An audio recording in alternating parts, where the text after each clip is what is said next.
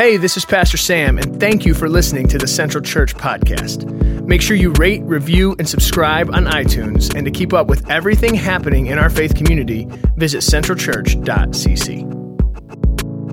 So, uh, we found some funny videos to kind of relieve some of the uh, stress and pressure from this topic because uh, it's, it's, you know, it's, it's crazy and it's, it's super heavy and super weighted, and people are super passionate about it um, on both sides of the coin, both sides of the aisle, however you want to say it. It's, it's, it's a crazy time uh, every election year.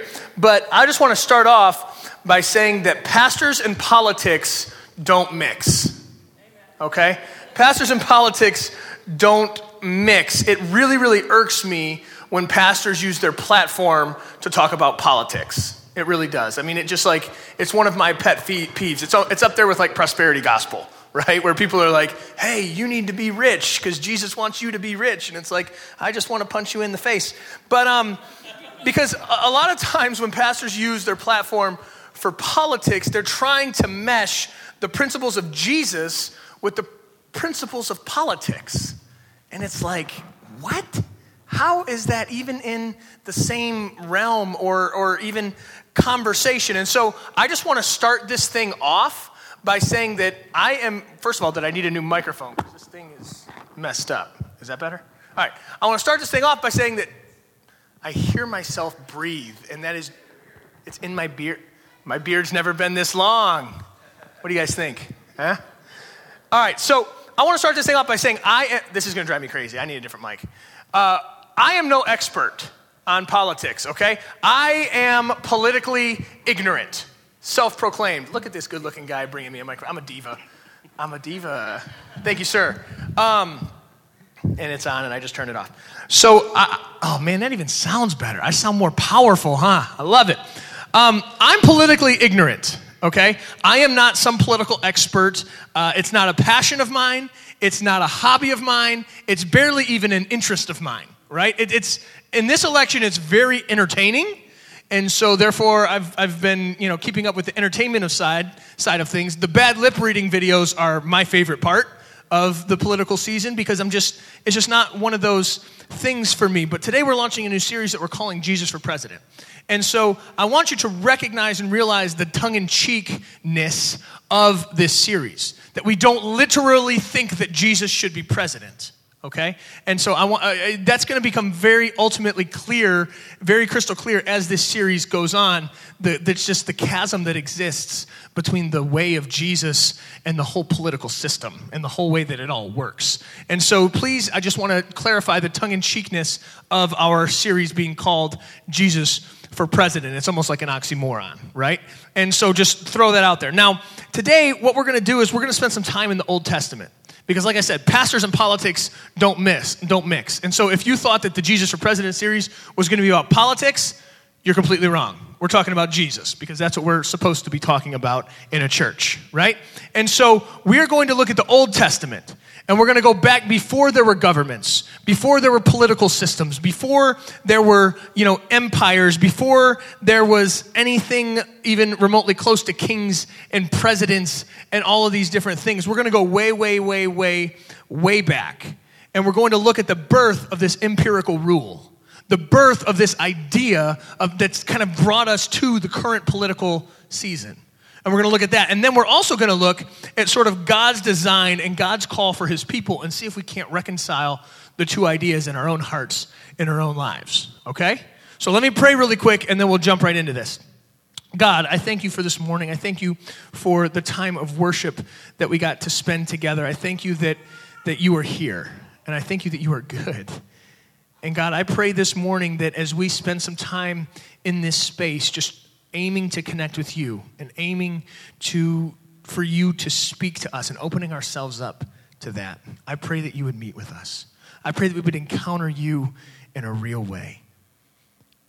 And I pray that our hearts and our lives would be changed as a result. We love you and we praise you in Jesus' name. Everybody said, Amen. So listen, here's the deal.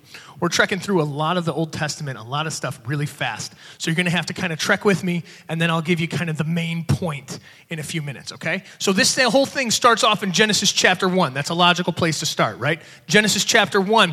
And this is before there were any politics, before there was any poverty, before there were wars and pollution and government and, um, you know, empire and Supreme Court justices that were super ultra important and all this. It was before all of that. This is back at creation when man was in the garden, mankind was in the garden in communion with God. And so it started off us in communion with God in the garden. And then you fast forward to Genesis chapter 3, where Eve was tempted by the, the, um, the serpent, right? And buckled. And then she got Adam. And then they, they partook. And then sin enters the picture, right? And it's all downhill from this point. And so the sin entered the world. And then you get to Genesis chapter 4. And this is where civilization began, right? Have you guys heard of the story of Cain and Abel? It were these two brothers, right? And Cain was a farmer and Abel was a shepherd. And so Cain brought his crops to be sacrificed to God, but they were just some crops. They weren't like the creme de la creme. They weren't like the best crops. And so he brings that and God's like, okay, cool. And then and then Abel comes and brings like the best of the best of his sheep of his flock and gives them to God as a sacrifice. And God is ultra pleased with Abel's sacrifice. And so Cain gets just furious and livid and he's just super jealous, blinded by anger, and he comes and he kills his brother. Right? You guys have probably heard this story before. And so he kills his brother. God becomes displeased with the whole thing, scatters it. And then in Genesis chapter 4, verse 17, it says, Then Cain's wife became pregnant and gave birth to a son and they named him Enoch. When Cain founded a city, he named it Enoch after his son. And so, as far as we know, this is the birth of civilization. The first city, it was named Enoch. And so, the inaugural act of civilization, of life outside of the garden, life outside of communion with God, was murder. That was the inaugural act of the whole thing. It was murder and it was, it was jealousy and it was hatred. And so civilization kind of takes place. And then two chapters later, in Genesis chapter 6, we have the flood. Is this on? Is this on? What is going on this morning, guys? Huh? Yeah, it's weird, and this thing's driving my ears crazy. We'll figure it out. So, in Genesis chapter 6, so this happens in Genesis chapter 4, right? This is the birth of the whole civilization. And then Genesis chapter 6, the flood takes place. And so, just two, in two chapters, they've gone from founding a city out of murder and jealousy and rage and anger and all this stuff to God hitting the reset button. That's how fast this thing went downhill. That's how fast this thing just continued to progress and progress and progress and progress and progress. And then we go five chapters later to Genesis chapter 11. After the reset button, after the flood, after all that stuff, we have the Tower of Babel. And so the Tower of Babel was a time of political unity. This is when everybody comes together and they're like, yeah, let's work together. Yeah, let's do this thing. And so they urged the people to build a tower to the heavens. And it was this idea of a monument to their personal greatness. And so they had bought into the empirical mentality. They had bought into this concept that their faith was in buildings and politics, in humanity, in personal greatness. And so all this stuff takes place in Genesis chapter 11. And so God sees all this stuff happening. This is kind of the story unfolding. And then in Genesis chapter 12, God calls his people. In Genesis chapter 12, God reaches out to this dude named Abram, who later, later he changes his name to Abraham, who is Father Abraham had many sons, and many sons had Father Abraham. Because I'm one of them, and so are you. So let's just praise the right? Same guy. And so in Genesis chapter 12, verses 1 through 3, it says this It says, Then the Lord told Abram, Leave your country, your relatives, and your father's house, and go to the land that I will show you. I will cause you to become the father of a great nation. I will bless you and make you famous, and I will make you a blessing to others. I will bless those who bless you and curse those who curse you. All the families of the earth will be blessed through you.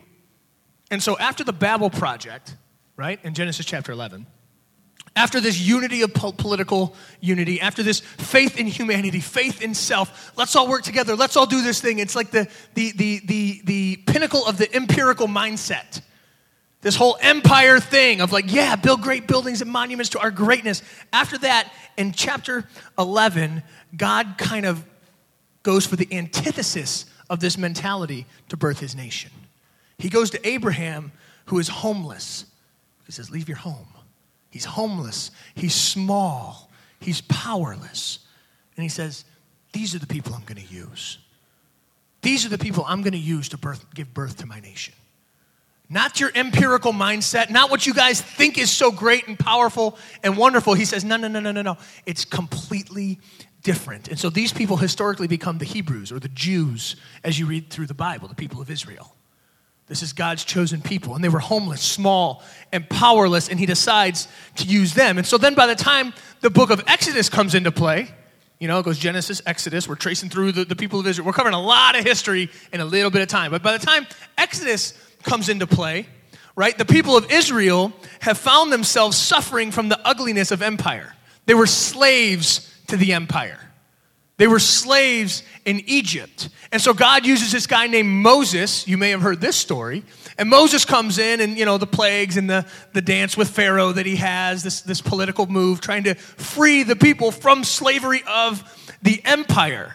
And so he leads them out of slavery into the wilderness. But at this point, the people of Israel are not led by a president or by a Congress or by a Senate or by a king or anything like that. At this point, they're led by prophets like Deborah and Samuel and these different people who are mouthpieces for God. They would go into the temple and, and, meet with God and then come back and say, This is what God wants us to do with our people. This is where God wants us to go. This is how God wants us to be led, and all of this sort of thing.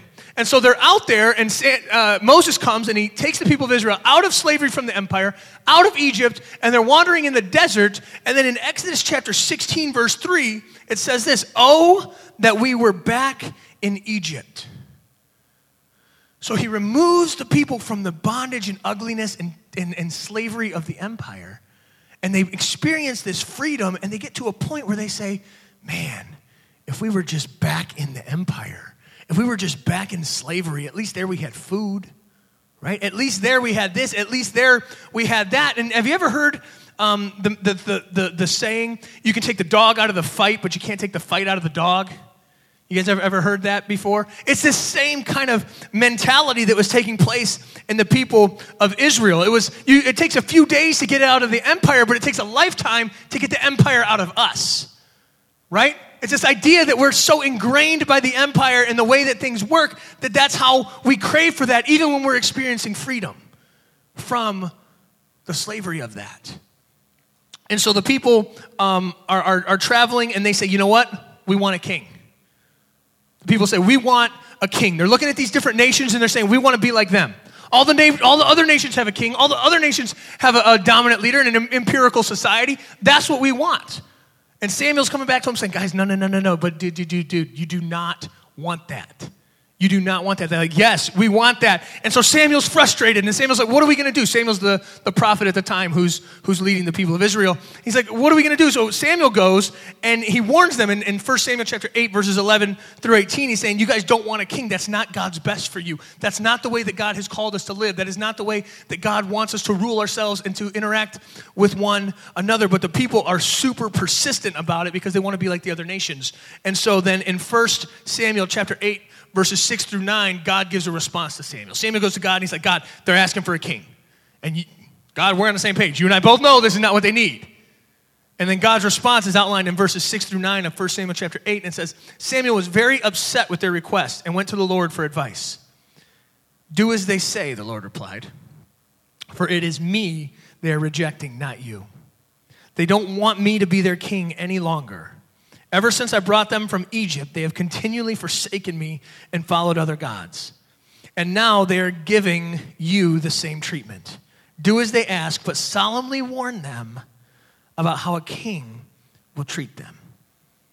And so God gives them a king because they had their eyes on everybody else, seeing how everybody else did it and where everybody else was voting for, what everybody else was saying was the right thing to do. And they took their eyes off God and they said, We want to be like them. We want to do what they're doing. We want, to, we want a king just like everybody else has a king. And so God gives him a king, and guess what happens? King after king after king after king after king. Corruption, slavery, wars, political just messes, murder, destruction. All this stuff just continues to happen, king after king, time after time after time. The people of God settled for the promises of the empire over the dreams and visions and direction of God. They settled for the promises of the empire over the dreams of God. And so it just kept happening, and it was this crazy, crazy cycle. But here's what's, here's what's so crazy God operates in almost the complete opposite of the empire. It's like he flips the whole thing upside down on us. And we look at it and we go, whoa, whoa, whoa, everybody else is doing it this way. Everyone else is going about it that way. And God does it completely different because even back in the day, the empire was all about stallions and armies and power and glitz and glamour. And they even had hashtags that said winning, you know? I mean, it was, it was the whole deal.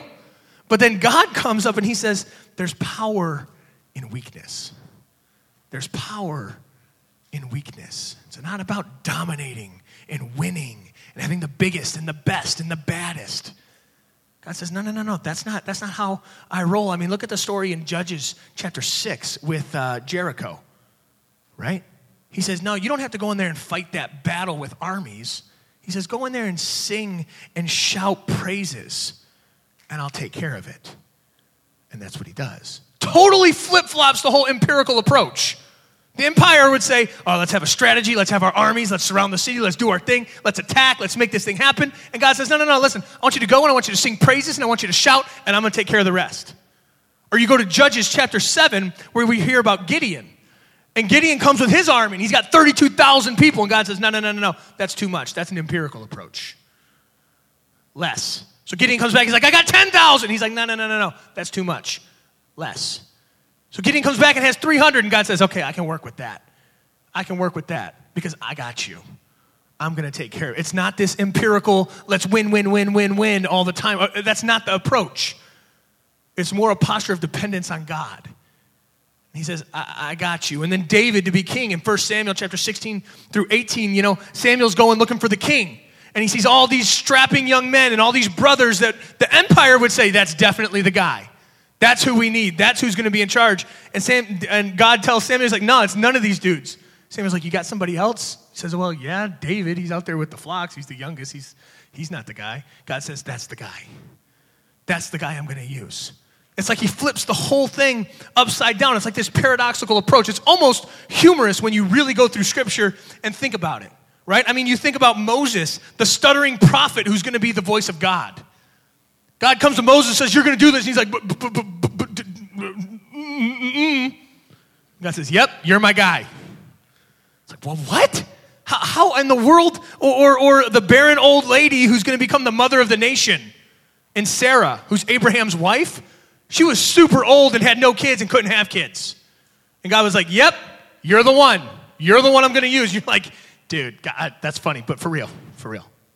What's going to happen here? He's like, No, really that's who I'm going to use. Or the shepherd boy who's going to become the king. David is like the last pick in the world that you would think is going to be the guy. And God says, that's the guy. Because you see, God is calling a peculiar people. All throughout Scripture, He encourages us and tells us and reveals this story to us, saying, I'm calling a peculiar people. I'm calling people who are set apart, who are different than the norm right? In, in uh, Numbers 23, verse 9, it says, I see a people who live by themselves, set apart from other nations. God is calling us to be different from the status quo. God's calling us to be different than the common thought. God's calling us to be different than the empirical and political norm. God's calling us to be different.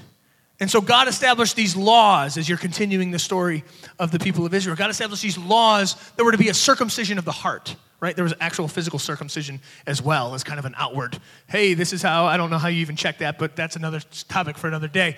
But he called the, he, he set up this law that was like tons of different rigorous outlines of saying this is how you have to be cool with God. And it was this idea of cutting away the stuff of the earth so that you can be set apart for the things of God.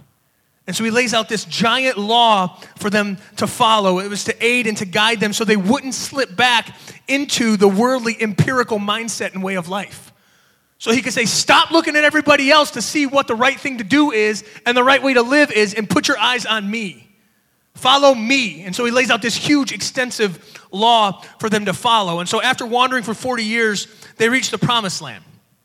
Right? Moses takes them out of Egypt. They're wandering through the, the, the desert for 40 years, and they finally reach the promised land. And when this happens, there's this new set of laws and this new economy that takes place. And this is almost like, hey, guys, you know, you've been following the empire, you've been following their way of doing things. And he says, no, no, no, no, listen, this is the way you should be doing things. This is the way that it should go down, right? And so he gives this like new economy, not a reformed empirical economy. He doesn't take what they already have and say, well, let's change it and alter it a little bit to make it more Christian. He says, this is a new way to do things. This is completely different. And, um, you know, a biblical scholar named Ched Myers, he calls this stuff the Sabbath laws. And you know what the Sabbath laws were? We're going to look at them here for a second. The first one, they welcome strangers and illegal immigrants.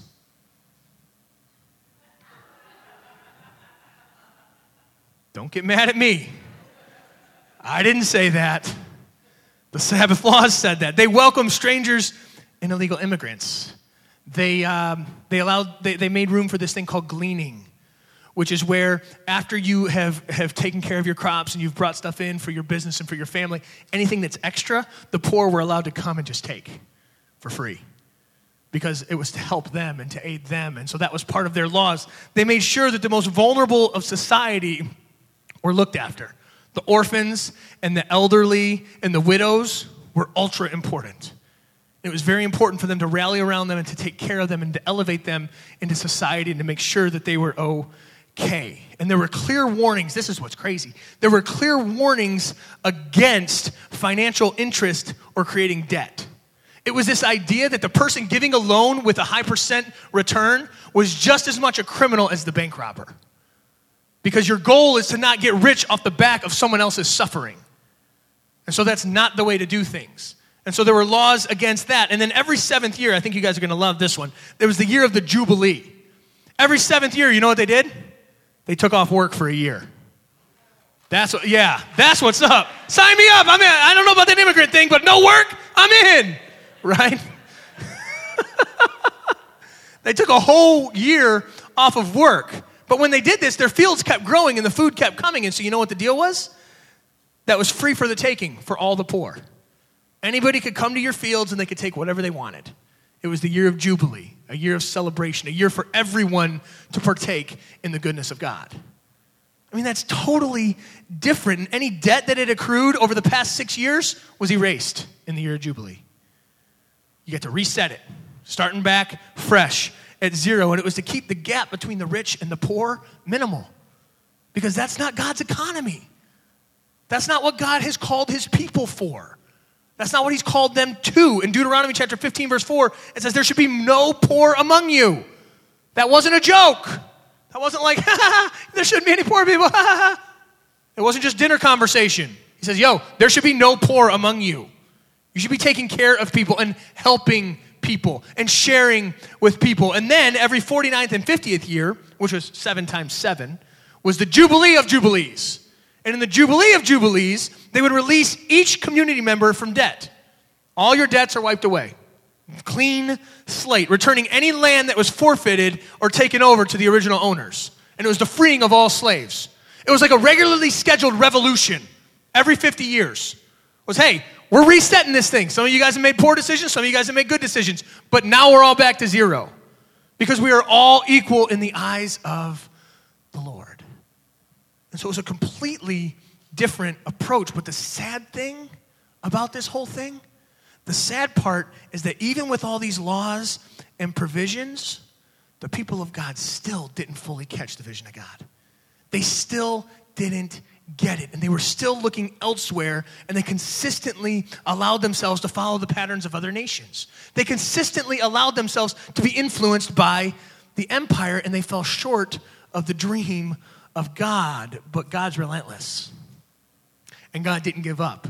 And so next week, we're going to look, and God sends them a new king, but again, it's upside down and backwards. It's completely different. So, we're going to spend all next week looking at how Jesus shows up on the scene and changes everything and his kingdom is like no other kingdom. And I say that, uh, just wait until next. I'm so excited to talk about this stuff because he uses the terms of the empire to mean something totally different. He takes all this terminology and the way that people view other kingships and other kingdoms, and he says, Yeah, we're going to use that same language, but it means something totally different, completely different. And so we're going to look at that next week. But this morning, maybe you're in here and you're listening to the story of the Hebrews and the Israelites, and you're saying, Man, those dudes are straight idiots. Like they are dumb. God is pursuing them. God is, God is making these provisions for them. God is reaching out to them. And time after time after time, they're rejecting him and chasing the empire. Time after time after time, they're rejecting him and chasing politics and chasing all these different things and not chasing after God. But I think if we step back and we look at ourselves, hello, I think that we would be amazed at the similarities between us and the people of Israel the Hebrews. We look at them and say, how could they be so dumb, chasing the empire time and time again and rejecting God? When God is chasing them and God is setting provisions for them and God wants to be in relationship with them, how could they be so stupid? But how many of us are slaves to debt? How many of us are slaves to jobs that we hate? If we're being honest, are we living for the empire? because we're working super hard to buy things that don't matter to impress people we don't even like. Are we slaves to the empire just like the people of Israel were? I mean, we're working longer and longer hours to spend less time with our kids and our family and spending less time on the things that are really important just to keep up with the status quo, to have the car, to have the house, to have the latest tech, to have the latest clothes, to live in the right neighborhoods, to do the right things, to have all of this stuff. Are we living for the empire? just like the people of Israel were? Because it's easy to step back and point fingers and say, these people are idiots. God's chasing them. God wants relationship with them, and they keep chasing after a king. They keep chasing after the empire. They keep chasing after what the other nations have and what the other people have. How could they do that? How could they be so blind? But then when we step back and say, oh, wait a second, let me just get real with myself for a minute and ask ourselves are we living for God truly? Or are we living for the empire? Are we chasing after God? Or are we chasing after the empire? Maybe it's something a little less tangible than, than that, right? Maybe it's something a little less tangible. Maybe it's that God is trying to have relationship with you and deepen your relationship and have communion with you more than just on Sunday mornings. That God is chasing after you and wants to actually be in relationship with you and he's trying to chasten your heart and draw you in, but you're refusing to let go of certain relationships that you have in your life that are keeping you from that. You're refusing to go and, and, and release yourself from the TV show that you're addicted to so you can spend time with him. Maybe it's something a little less tangible than, you know, a job that we hate and a career that we hate and time and all. Maybe it's God just wants relationship with you. But we're choosing things of the empire to spend our time, to spend our money, and to spend our effort on rather than choosing God. And so maybe he's calling you in that direction. And many of us were like, yeah, we're willing to come out of the empire. We're willing to step out of that. But are we willing to let the empire come out of us? We're willing to step out of the empire and say, man, that's a great idea. That's a great concept. I would love to do that. But are we willing to change our perspective enough to let the empire come out of us? And these are hard questions for us to kind of surf through and, and, and, and understand. But this morning, what I want to do is I want to encourage you to learn from the people of Israel. Look at them and say, man, they're so dumb. But then say, wait a second, that's me too. And learn from their mistakes and say, I don't want to be dumb like them. I don't want that. Right? But leave and do something about it. Don't just say, yeah, man, that was that was heavy. Yeah, let's go eat some donuts but actually kind of allow this to simmer a little bit because here's the deal God is calling us to live as a peculiar people. God is calling us to be set apart. God wants all of us. He wants all of us. When we wake up in the morning, He doesn't want us thinking about uh, how much money we're going to make that day and how many bills we have that day and how, how, how many hours we're going to spend at work that day and, and how are we going to drive, what kind of car we're going to drive that day and what are we going to wear that. Do you think that's what God wants in the forefront of our minds at all times? Or do you think that's the empire? I mean, really ask yourselves what are you living for? Are you living for that stuff or are you living for? And is everything through the filter of God because we need to step back and see who or what we're serving with our time, with our money, with our lives. How are we conducting ourselves and who are we conducting ourselves for? Because God is relentlessly, relentlessly pursuing us, but it's up to us to respond. And so in this political season, we're sitting here and we're saying, man, oh, if this person gets elected, it's the end of the world. If that person gets elected, it's the end of the world. The Supreme Court justices and blah. Guys, are you living for God? Or are you living for the empire? Who controls your destiny, God or the empire? I mean, really? We're becoming so divided and so polarized. Is that the empire or is that God? These are all questions we need to be asking ourselves in this political season. These next four weeks, it's going to get intense. It's going to get hardcore in the media and in, in, the newspaper and on Facebook and on Instagram and everywhere. It's going to be coming at you from all angles. And so we need to know are we going to keep our eyes on the empire? Are we going to keep our eyes on God? Are we going to be living for the empire? Are we going to be living for God? Are we going to invest in the empire? Or are we going to invest in God? Because God is relentlessly pursuing us it's just up to us to respond to that. Let's pray together. God, I thank you so much for your relentless pursuit of us. I thank you so much that time and time again, no matter how many times we mess up, we take our eyes off you, we look in the wrong direction, that you're always, always, always there with arms wide open, ready to take us back in. God, this morning, if we're having just a total reformation in our brains of the way we're living life, if we're in here thinking, oh my gosh, yes, I'm ruled by the empire. I'm not ruled by God. I'm serving the empire and I'm still not serving God. I pray that you send your Holy Spirit to wrap his arms around us and comfort us. And let us feel your hope, your love, and your grace and your mercy to embrace us. God, I pray that you would send us supernatural wisdom to know what to do and how to do it, but also some supernatural courage to have the strength to stand up and actually do something about it. God, I pray this morning if you're just calling us into deeper relationship with you and you're calling us to focus on you and to turn down the noise of the empire in our life and turn up the volume of your voice pray that the Holy Spirit would guide us through that discussion right now as we spend some time just responding to you. God, I thank you for sending your son. I thank you that it's even an option for us to be in relationship with you. And God, I pray this morning that every person in this room would do some serious business, some serious self evaluation figure out where we stand before an almighty God who pursues us. God, we love you and we praise you in Jesus' name.